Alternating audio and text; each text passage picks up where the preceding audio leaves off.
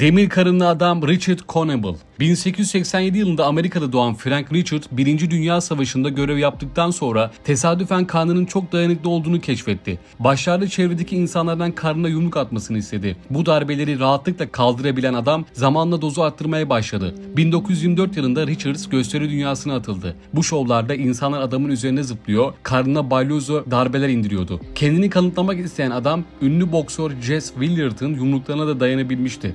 Ününe ün katan en büyük gösterisi ise 45 kiloluk top mermisini kanını ateşlemesiydi. Richards ilginç bir şekilde bu darbeyi hiçbir yara almadan atlatmıştı. Bu gösteriyi günde en az iki defa tekrarlıyordu. Çünkü daha fazlası çok acı vericiydi. Top mermisi gösterisi ünlü çizgi dizi Simpsons'larda da konu olmuştu. Richards 1969 yılında 82 yılında hayatını kaybetti.